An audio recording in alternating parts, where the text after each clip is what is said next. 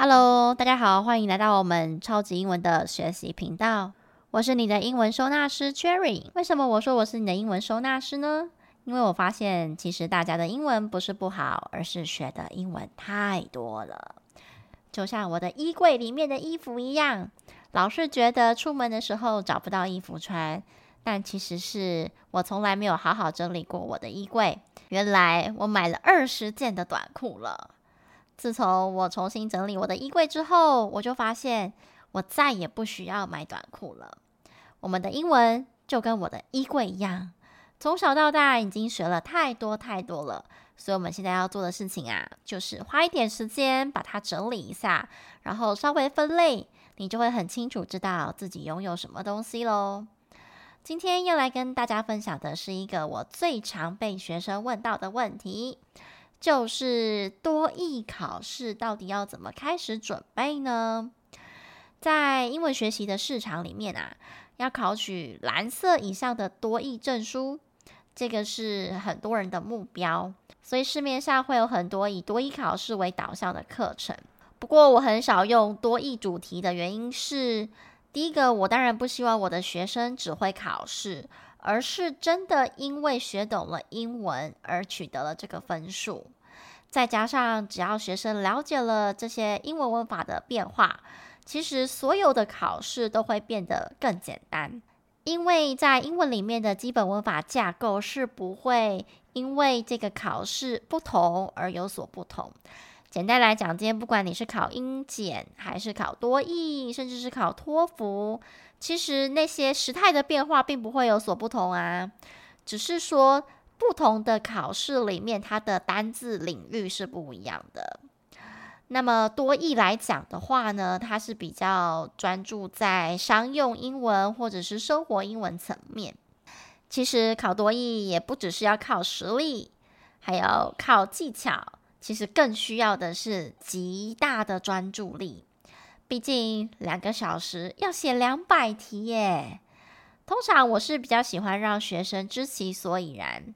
也就是说，就算我教你怎么解这一题，也要很明确的告诉你这一题答案是怎么来的。那为什么其他的答案又不行呢？今天的主题最主要是要帮助不知道怎么开始。准备多益的同学，并不是说想考多益，一开始就马上去买题目来做，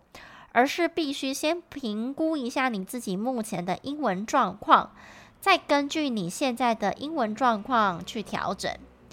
我把学生基本上分成两大类，第一大类呢，就是他说句子基本上已经非常有困难了。对时态架构啊，或者是一些很简单的文法都完全不清楚，这种呢就不适合直接准备多义，而是需要花一些时间先把这些基本文法概念架构好。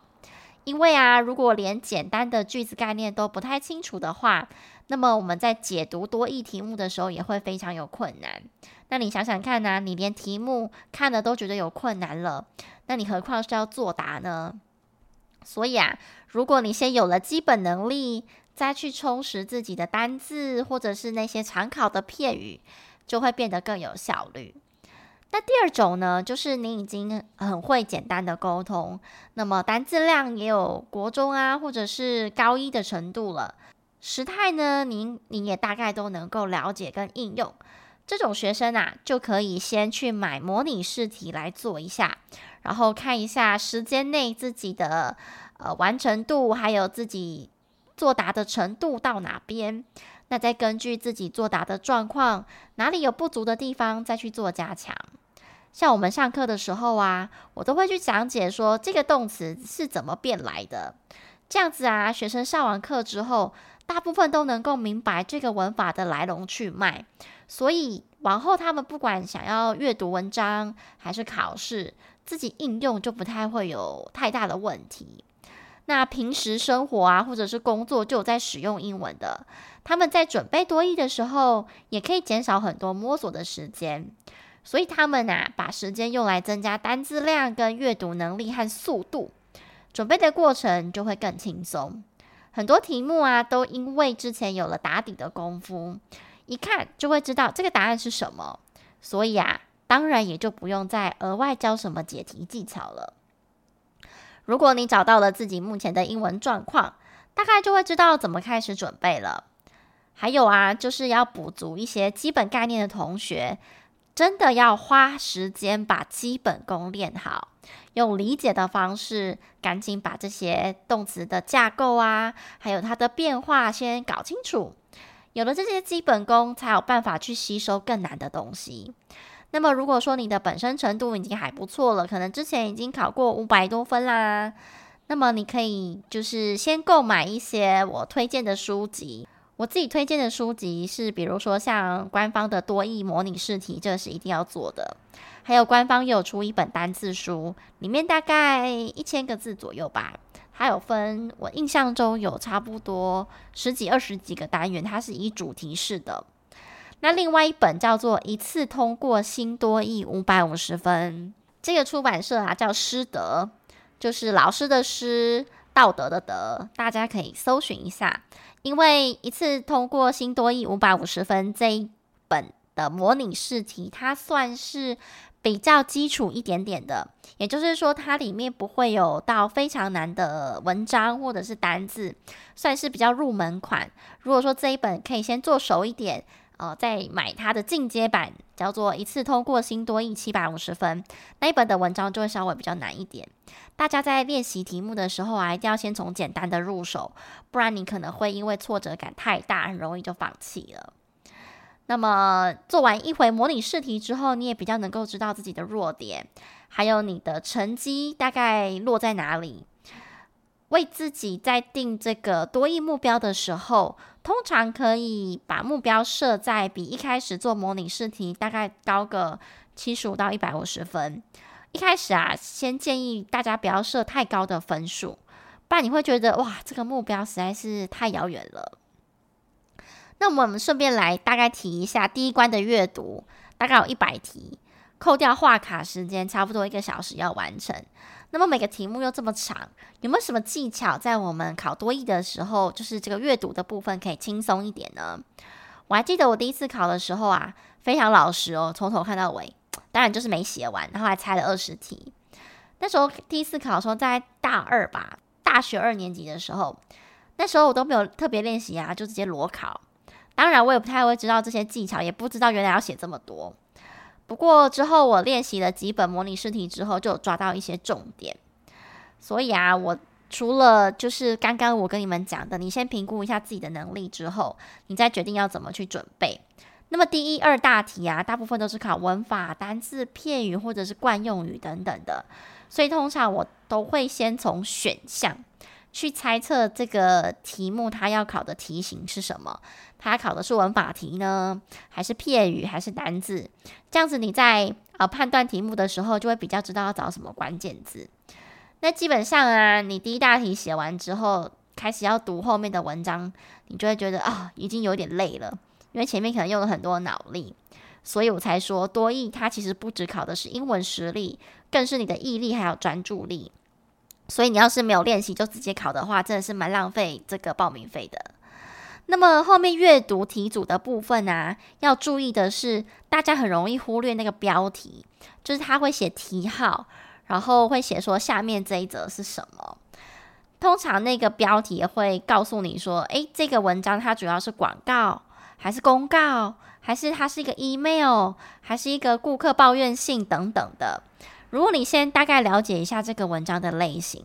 你在作答的时候也会比较有方向跟内容。还有啊，如果时间来不及，我通常都会先看每个文章的每一段的开头跟结尾讲了什么，因为通常每一个段落的第一句跟最后一句都会是重点。那有时候拼拼凑凑，你大家就可以理解一下他的这篇文章可能要干什么。除非他有问到一些细节，再回来找答案就可以了。真的不用从头到尾看完，一定会看不完的。那再来就是题本也不能做记号嘛，所以通常我看到人名啊、专有名词或大写的时候，我就会稍微留意一下这些专有名词在文章的什么地方出现，先大略扫描一次，然后再去看一下题目要问什么，差不多就可以找到重点了。所以老师在这里是希望大家在准备多译的同时，也真的要好好花时间提升自己的英文实力，也就是我们讲的基本功。毕竟考试只是一种检验你学习成果的一个手法嘛。它并不是真正学习的目的呀，而且你想想看，你得到了这个检定的成绩，如果你都是用背的，或者是一些很奇怪的口诀才考到的，那你真正到职场上的时候，你还是没有办法去应用，这样子就真的是让人家觉得很挫折。所以啊，真正的目的呢，还是要能够活用这个语言。那么你学会了这个之后呢，自然你就会考得高啊。那你又能够应用在职场或工作上面，这样不是感觉很棒吗？虽然说这个方法看起来可能会需要花一点时间，但是长远下来，我觉得这才是最省时间的方法。好，所以慢慢来其实是比较快的哦。如果你们有什么相关的疑问的话，也可以留言给我，那么我们就会在往后的单元里面再慢慢的去跟大家分享。学习靠理解，英文不打结。其实只要我们用对的方式来理解英文的思考逻辑，还有最重要的是清楚的知道中文跟英文之间的落差是什么，我们也比较不容易掉到中文的思维里面。所以我们在上课的时候，其实还是会介绍蛮多中文跟英文之间的差异性。如果说呢，你想要了解有关更多我们超级英文的课程，或者是我写的文章，呃，欢迎追踪我们的 IG 或者是官网，里面也有很多同学的学习分享哦。也许你们可以从他们的经验当中得到一些力量。再来，最后希望大家能够卷到频道底下，帮频道按五颗星，还有留言分享自己的学习心得。我们让更多人一起收纳和整理我们脑袋瓜里的英文。相信啊，我们都可以在英文里面重新找到自信跟勇气。各位同学，我们下一集见喽！